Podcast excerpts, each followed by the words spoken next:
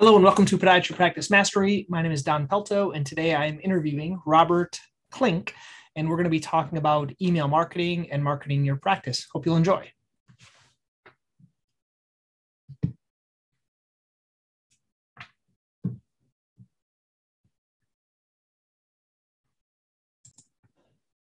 I'm going to edit out some of the some of the stuff, but um, thank you for your, your time. I, I how's the family? How's everything going? Good, good. No complaints. We're we're in the process of getting ready to move, so I'm you know just kind of dealing with all that stuff and house sale.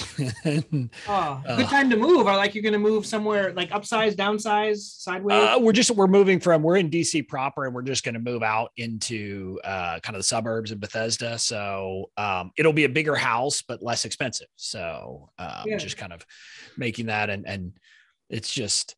Uh, the underwriting with a right now as a self-employed person, especially when I'm, um, you know, I have, I have, there are various trusts involved and, and even just my living trust, which is just for an estate planning purposes, my underwriters can't quite understand. They they think there's two different trusts because it's in mine and my wife's name, and that is confusing an underwriter for some reason. Mm. oh, mm. No, it's one trust, guys. One trust. So. Oh man. Yeah. So I, I just just so you know, I would love to chat with you other times, but I want to make some good content because okay. I just admire what you're doing. Because I'm a, I'm a podiatrist, kind of like you were a lawyer yep. or you are a lawyer, or whatever you are. Yep. But I love this marketing stuff. Yep. And uh, it seems like we are kind of on similar paths, but you're much further ahead than I am. So I appreciate it's nice to you have time for the little people here. I, look, I mean, to me, I, I love connecting with everybody, so I'm always happy to do it. Yeah, I, I want to make sure, Bobby, I'm uh, pronouncing your last name right before I start. Klink. Nothing complicated. Just like it looks, just like it sounds, just like the Colonel from Hogan's Heroes. Okay, so basically, this will be for um, podiatrists. So it goes out to a group of about 400 entrepreneurial podiatrists. Okay. Most of them have their clinic. They might have like a side gig, trying to sell stuff in the office, increase per visit value, connect with their patients. So I think the email focus is going to be good. Okay? okay. Good. So, hello and welcome to Podiatry Practice Mastery. My name is Don Pelto, and I have Bobby Klink here. Welcome, Bobby. Uh, thank you for having me. I'm, I'm excited to be here, Don. You're welcome. So t- basically, our, our audience are going to be podiatrists, and many of them I've have heard about email marketing, mm-hmm. and they've heard about sending emails to the list, but I think they've tried it a few times and they didn't get a result, and they found that it sucked, and then they stopped. So you have this book. It's called Email Marketing, you know, sucks or doesn't suck. So let's yeah. talk a little bit about how you got interested in this. What was your background? Yeah, so I, am a lawyer by training, and I I spent about I think I I always have to do the math 15 or 16 years just being a lawyer, and um I was pretty much on i was on a standard path the first eight or nine years working at uh, high profile firms working as a, an assistant united states attorney for a period. So i was doing all that and then i i, I started kind of making a shift over to entrepreneurship first in the context of, of the legal world in 2010 when i joined a small entrepreneurial law firm but the, honestly uh, you know not really is the, the only way i can explain it because I didn't know a thing about marketing at the time. Really, I didn't even start to learn anything about marketing until about 2014 or 2015 when I went out on my own, created my own law firm, and and I was just trying to figure out how in the world do I market. And, and I'm I'm guessing it's the same uh, for you podiatrists. Like you go to school, you learn all the skills, but nobody actually teaches you how to build a business around it, which, you know, is kind of okay, fine.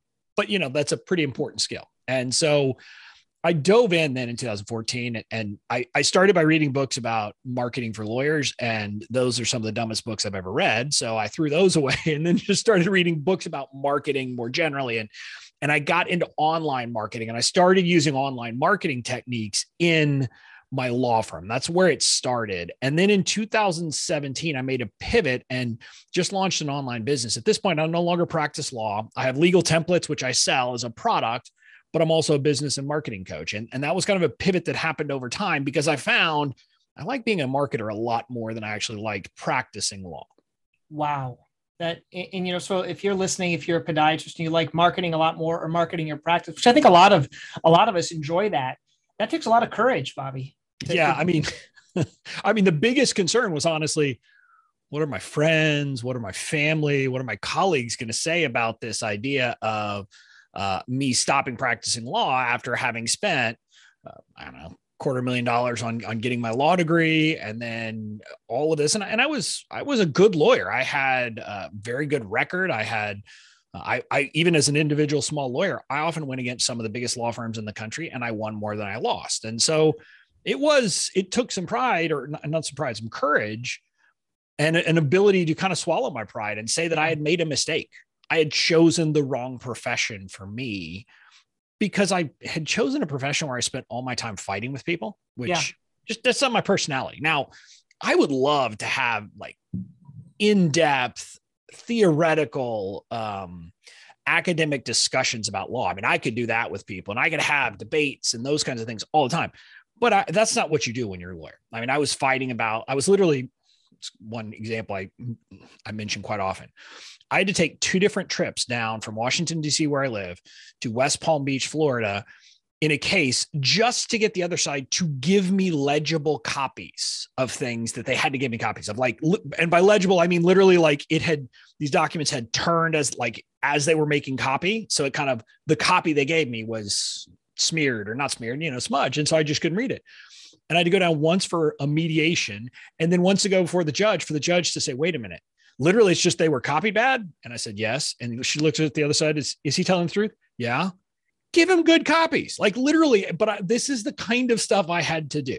Yeah that's wow, wow. yeah so, so I, let, us pivot now and say yeah. now what are you doing now that really gives you energy passion excitement and, and what do you love waking up doing every day? So i mean what i do now is largely teach and i think that's part of what it is that i'm someone who kind of naturally enjoys teaching in a fun different kind of way. And so i find myself teaching and helping people come up with strategies for their businesses and strategizing is great. Now the part of the difference is just that everybody i work with now is unbelievably appreciative so that in and of itself you know is is a, a big part of it but also i'm activating my strategic mind without having to do the drudgery that I was doing before. And so that's a big part of why I enjoy what I'm doing. But but literally I, I get up and now I say I go and play with friends all day. That's kind of what it feels awesome. like. And that's what I, I tell people. If you can find that in your profession, you've won.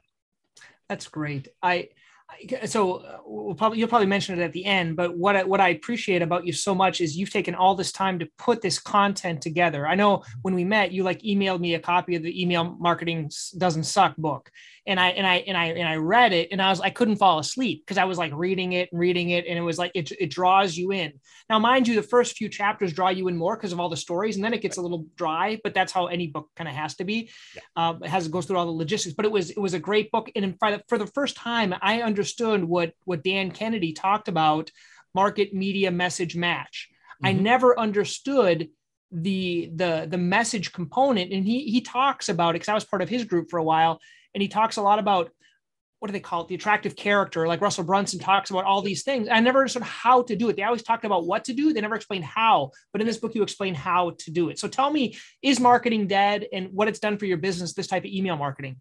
No, I mean marketing is not dead. Mar- marketing is is alive and well. Email marketing is alive and well. I, I think the big problem when I identify the problem with marketing, honestly, it's it's that people think that digital marketing has somehow fundamentally changed what marketing is. And, and my response is it hasn't. Marketing is what it has always been which is about understanding your customers, connecting with your customers, and building this, this relationship that naturally makes them want to buy from you. And it, it's funny, I, I I knew all of this intuitively because my dad ran a, a, chain of drugstores growing up. And so I like to say that I am an analog marketer in a digital world. I am building an online business where people feel more like they are a you know they're going to the local general store in a small town where the person who is the owner knows them and and recognizes what they need and cares about them and wants to take care of them and so that's the the marketing component now email marketing i view as one of the most powerful ways for once people have said hey you know i want to know something about this bobby guy for them to really get to know me and decide whether i'm their guy it's not about convincing everyone it's about helping people figure out is Bobby my person? There are a lot of business coaches, there are a lot of marketing coaches out there. If you expect someone who, again, like, who's going to use jargony words all the time and things like that, I'm not your guy. I, and people need to understand that I'm the guy who I'm going to use penny and nickel words, not dollar and $5 words. And, and it's things like that that help people just get to know you and recognize your personality. And when you find the right people, what you're doing is you're, you're repelling the wrong people, but that attracts the right people to you like moths to the flame and they just can't get enough. And it's how you find those people who will, I don't want to say buy everything you have to offer, but they will be the customers who have, you know, sky high lifetime values. Because if they need anything that you offer they're going to buy it from you. They're not even going to shop. They're not even going to say does somebody offer it cheaper? They don't they don't know because to them you are the only option. And that's what you should be trying to do. And that's what email has the ability to do for you when you do it right. Wow. I so let's let's go and give people that are mm-hmm. listening here so we're all private let's take a simple private practice because yep. a lot of the the docs that are listening to this okay, Bobby, I'm starting. Let's say I'm part of a group of four doctors. They hired me on as an associate. Mm-hmm. Okay. They have their own website, yep. but I want to start making a, a name for myself in this practice. I'm starting out. What would you recommend? Um, they, they start, let's give them some tips. So I would think about what is for, the first thing you have to do has nothing to do with email. It, it's think through and put yourself in the mindset of your customer or potential customer and understand what the journey they're on. What is the problem they have? How would they describe the problem they have? Um, and do they even know what the solution is or not? And do they know kind of an idea of what the solution, but not really? Or do they really know at a deep level? And what is the journey they're going to go on to get from wherever they start to potentially buying from you and then buying from you again and again and again? And that mapping of the customer journey is something a lot of people don't do. And, and this is why, like you mentioned, some of the, the you know, Russell Brunson and, and, and that a lot of people want someone to simply give them a plug and play funnel. Now, maybe there kind of is one for podiatry. I don't know, but you have to understand I couldn't give you my funnel because guess what? the journey that my customers are on as business owners to market themselves is very different than the journey your customers are on as people looking to solve their problems. And so you have to really do that and get in their mindset. Because that's the first thing you got to know your audience. Then, once you've done that, you need to start speaking into that. You need to be talking about that problem. You need to be developing lessons in a way and providing information to them that will help them move along the journey. The problem is, and and and again, I, I, maybe I'm wrong about this, but I'm going to make a broad proposition here, Don. Kind of like I, I would make this about when I was starting and helping people with the legal stuff online. People probably don't want to read an email that's all about lessons uh, or, or, you know medical information et cetera. That's not what they want. Kind of like with the legal stuff. If i had just written emails about here's what you need from to do from legal perspective you're like oh. i mean they, they glaze over and fall asleep.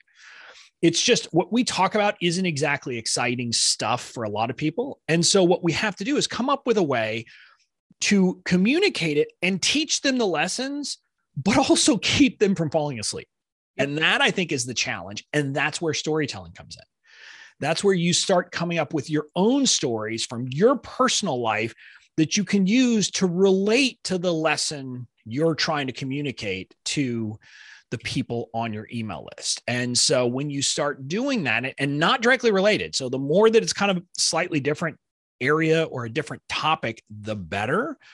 And, that'll just help people to learn the lesson because basically what you're doing is you're you're creating mini parables and these little story based lessons, if you think about it, if I say to you the tortoise and the hare, immediately every listener who just heard that said slow and steady wins race, right?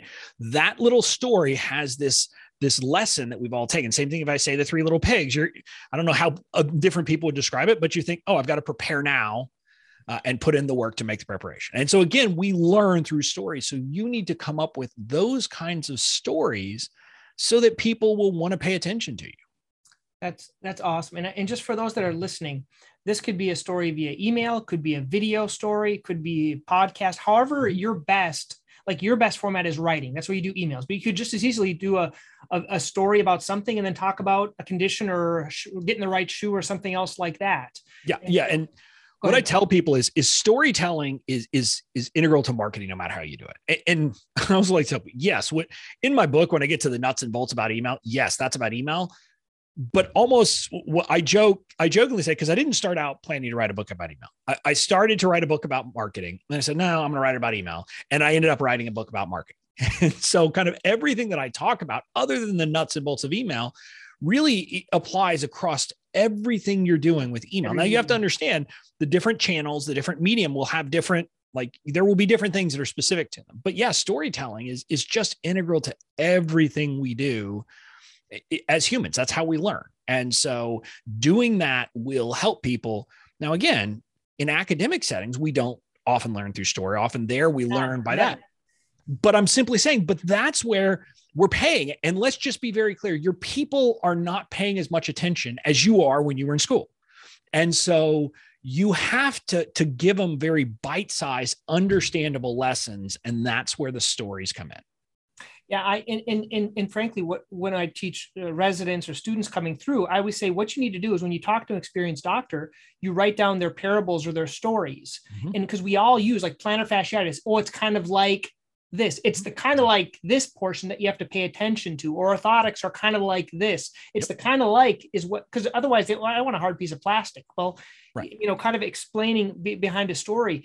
Now, if people have never heard about this before, you all do this with your patients currently. How do you categorize like operationalize this for me? Excel spreadsheet. What works for you? What does Bobby do? How do you write down your stories? What works for you?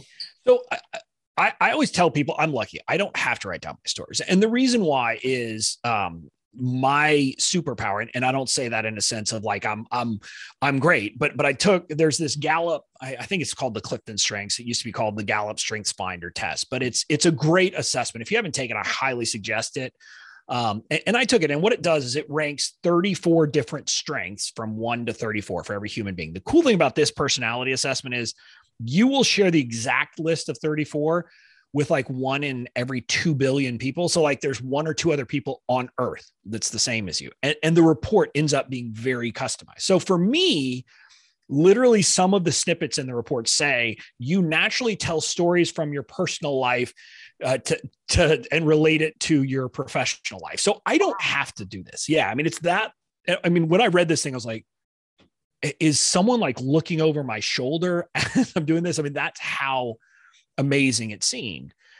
But what I recommend for other people is figure out the different kind of big buckets of themes that you're going to be talking about when it comes to lessons and information. So, the lessons you're going to want to do or the themes. And so, for me, like in my marketing, a lot of what I'm talking about is how the conventional wisdom is wrong. So, so that would be a bucket for me. It, places where the conventional wisdom is wrong. And what I then do is I look for stories from my life, not from marketing, but my life where following the conventional wisdom got me into trouble or where ignoring the conventional wisdom turned out to be the best move. And that's kind of how I'm doing it. So you come up with your buckets of different topics, themes, et cetera, you're going to want to talk about.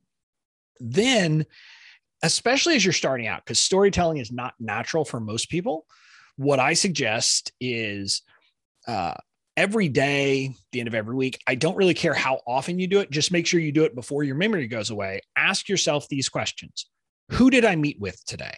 Where did I go today? Like ask yourself those kinds of very specific questions, not, not like what did I do today? Because that's like, you know, that's a very broad thing, but who did I meet? Who did I talk with? Where did I go? Those types of things. And then just go down the list and say, okay, is there a story there that could relate to one of my buckets? And if so, you just jot it down.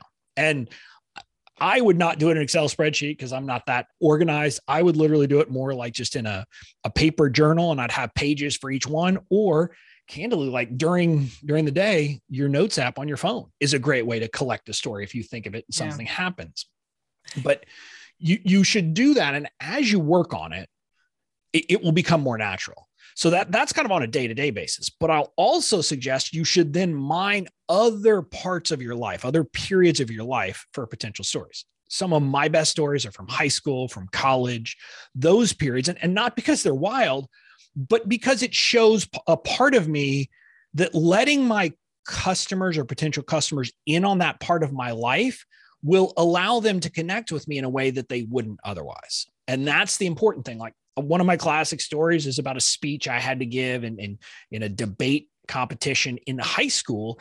And when I first sent that out as a weekly email, I had multiple people, but one person I remember specifically respond back said, I had to do that same dang event. And it was so weird. And for for that person now, I'm not a random marketing coach. I'm the guy who did that same speech event as they did. And, and so think about how that changes the relationship from their perspective. All of a sudden, they're connected to Bobby as a person and they want to do business with me. You know, for those that are listening, I'll operationalize what works for me. I have the five minute journal that I use every day. Yep. On the top, I put wife, and on the bottom, I put story. So mm-hmm. for wife, I put in one story about my wife that I, I'm appreciative for her. Yep. And like once a month, I'll put a card and I'll write all those stories in just mm-hmm. little lines under story i'll pick one story and i write those down there just to keep my my brain going and i have like a story log in a couple of good books which you probably recommend as well a story brand and story worthy are a mm-hmm. couple of good books and, and there's some podcasts listening to other good storytellers i think is really important as well yeah, I mean, another book I would suggest is Stories That Stick. That, that's okay. another st- book about stories. But yeah, learning how to tell the stories, like once you figure out and you collect them, I think part of the reason, well, it's a chicken and egg problem. Maybe because I like stories is part of the reason I like TV. But but if you find what is your medium of enjoying stories, and for me, it's TV more than movies, more than books. But pay attention to those classic, whether it's TV, whether it's mm-hmm. movies, or whether it's books like fiction books, and realize how people like weave a story together. And when you start to do that, it will start to help you understand storytelling and, how to tell an effective story. And, and that's why I say I watched Seinfeld and I watch it on repeat. And so that affects the types of stories I pick. I tend to pick very short, like those little vignette moments, like nothing moments that I can pull a lesson out of because that's what that story or that show was all about. That tends to be my particular mode of storytelling you know one other thing that when you when i was reading your book what i started to do is i wanted to develop stories so every monday i thought of a story and i practiced because i see 30 people a day. I practiced the same darn story and by the end of the week it got pretty good. I just kept on telling it until mm-hmm. i could see how they reacted and it might have been a story from childhood and i just hey i was thinking about this and, and i and i practice on it. We have these patients we can practice on all, all day long on and yeah.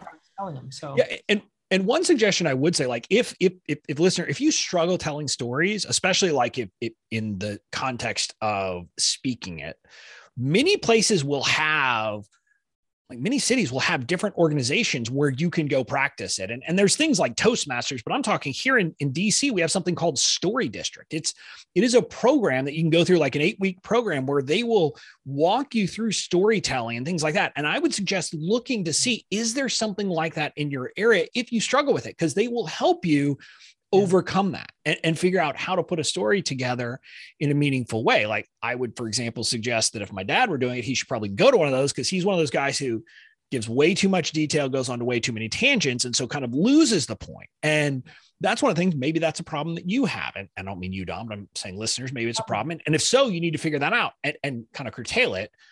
But understanding how to tell stories effectively will do you wonders in your marketing, not just email, but every part of your marketing. Yeah.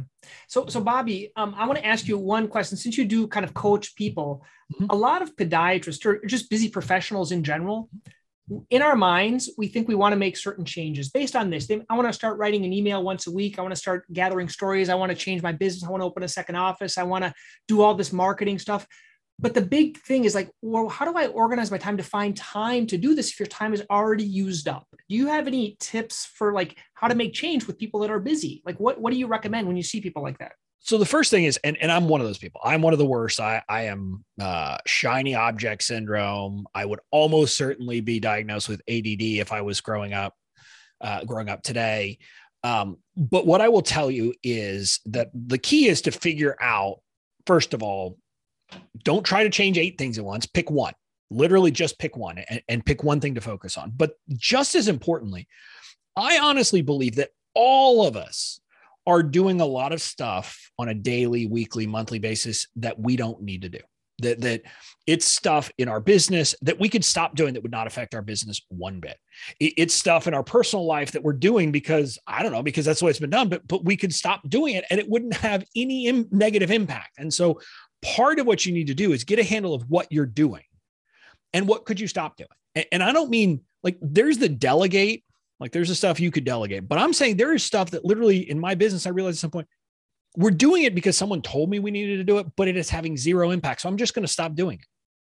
And when we did, guess what? Didn't have any impact. Um, there's actually a book that I that I like, and I, one of my teammates, I jokingly try to get her to do it. It's called Procrastinate on Purpose, and it's an idea. It, it's by Rory Vaden, and it's it's the, a book that helps you kind of figure out when you have a task, should you eliminate it? Should you do it? Should, should you delegate it? Or should you procrastinate it? Literally, should you say, you know what? Yes, but not now.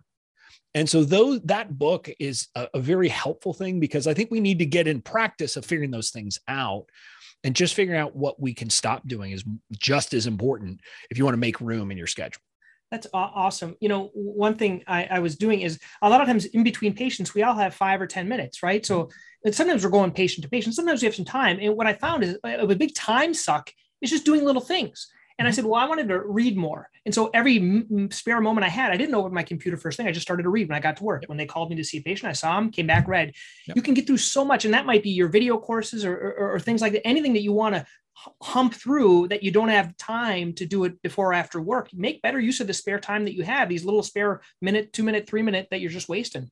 Yeah. So, in a perfect example of that from, from my business right now. There is a resource called Terkel, which is basically where um, it's kind of like help a reporter out if you've heard of it, where, where people are asking for sources to answer questions that they might then quote you and include a link back to your website.